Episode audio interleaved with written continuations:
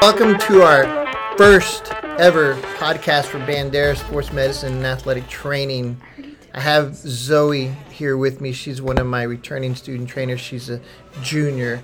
Today we're going to be talking physicals and student athletic training interviews.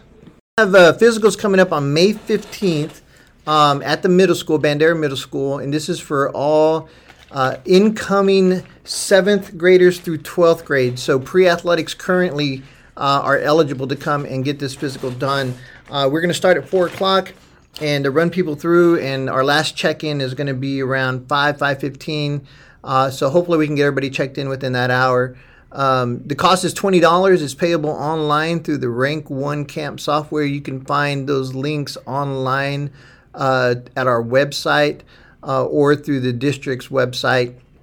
And again, they're going to be uh, May 15th at 4 o'clock. Cost is $20. So uh, next week, starting on May 17th, we're going to start doing the pre-screen pre-screen process. Sorry about that. And uh, basically, what this consists of is we're going to be doing a height and weight and doing blood pressure to get the preliminary stuff out of the way to uh, speed up the time once physicals actually come. Uh, so uh, on the 17th, we're going to be doing high school girls athletics, and then uh, that's going to be uh, during the day. Um, and then uh, on that Thursday, uh, we're going to be doing high school boys athletics. And that Tuesday, we're going to go down to the middle school and hit up um, pre athletics and the eighth grade kids.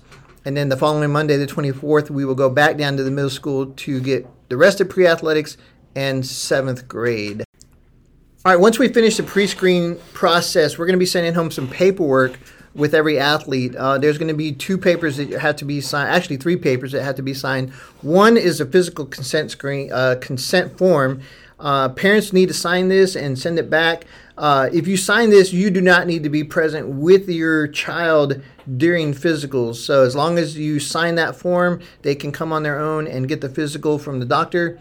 Uh, it's a non-invasive physical. It's very basic, so there's no need for you know parents to attend. The other form is going to be for August Heart. Every athlete that comes through physicals will get a uh, screening, a heart screening, or an EKG from August Heart. They come down and uh, or come up here and, and will do that for us. Every athlete goes through it. Every athlete gets their heart screened, and then the results are given to us. And we only alert parents if there's some kind of abnormality. So we look forward to having them here. The third form that will be sent home is the medical history form. On the back of this is the actual physical, where we will record uh, the height, weight, and the uh, blood pressure. And then the parents will need to fill out the front of the form, which is medical history, and that will need to be completely uh, signed and filled out and then brought back by April 28th. So, April 28th is the deadline to return all those forms. All right, let's talk cost again. Uh, cost is twenty dollars. It is payable online through the Rank One Camp software. Again, again, you can find that on the uh, athletic website, the sports medicine website, or through Bandera ISD. Now, we do offer a discount for multiple uh, children from the same household.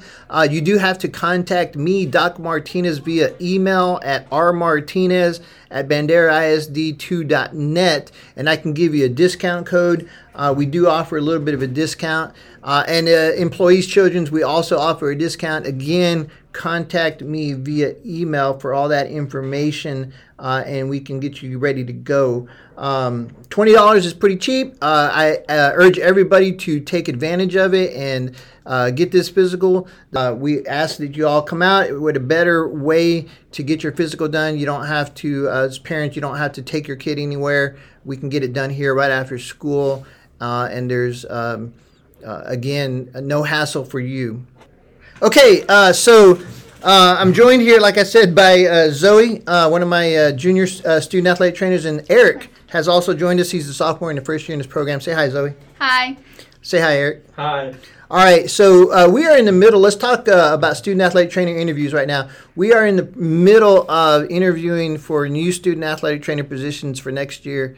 And currently, we've gone through about 10 or 11 um, interviews, and we still have some more to do. Um, and so we're basically just trying to find people that are going to fit good into the program and that aren't too over um, uh, haven't spread themselves too thin, in other words. And so uh, we have some interviews that we've done today. We're just taking a little break right now and doing this little podcast. Uh, our first ever podcast. I know I mentioned that once. Uh, Zoe, uh, tell us a little bit about what you look for in a student athletic trainer. What I look for in a student athletic trainer is somebody who is not very involved and is looking for a way to be involved. If they're already involved in three sports and other act- extracurriculars, then there's not going to be time for us. And it's a very demanding job to be a student athletic trainer. Yeah, that's a great answer, and and it's so true because uh, people don't realize how much time um, athletic training really does take. It's almost like being involved in a sport. Uh, it can be very time consuming because we do spend a lot of hours working after school with the teams and sometimes it doesn't leave time for much other activity. And then you throw your schoolwork on top of that, and that can make it a little bit even more difficult. So uh, we do look for those people who haven't spread themselves too thin. Um, but that's not to say that we don't work with people uh, who are involved in a lot of activities. We do have a number of student athletic trainers that are involved in sports and other activities. Uh, so it's uh, you know we try and work around it the best we can, but that's kind of um, what we're looking for. All right. Um, okay, so uh, we heard from Zoe on what she's looking for in a student athlete trainer. Let's hear from Eric. Eric, what are the qualities that you look for in a student athlete trainer? What I'm looking for is a team player, hard worker, and someone who enjoys to be outside and does sports. Yeah, and that's great because that's that is so true. A team player, you've got to be a team player for sure. Uh, because you know, a lot of times people describe athletic trainers as a team behind the team, right? And so we are a team, and you do definitely have to be a team player. Uh, being outside, I mean, ooh, we spend a lot of time outside in the heat, and so you got to be able to do that. Uh, and the cold, yes, and the cold. And so uh, it spends long hours, rain. You you you uh, you name the kind of weather, and we're in it. So. All right, thanks uh, for joining us, Zoe and Eric. I really appreciate y'all being here for this. Um, as always, uh, you know, put that in a knife bath, you know, and, and just uh, well, knife cool. bath. Knife bath. Put that in an ice bath. I'll edit that. Put that in, a, as always, put that in an ice bath. And uh, hey, if you have any questions, feel free to give us a shout out, email us, or something like that, and uh, we can answer some questions. Uh, next week, you know, we're going to look back and uh, talk about some of our student trainers, a little bit more about physicals and uh, we'll put, come up with another topic. But thanks for joining us. We appreciate it. We'll see you soon.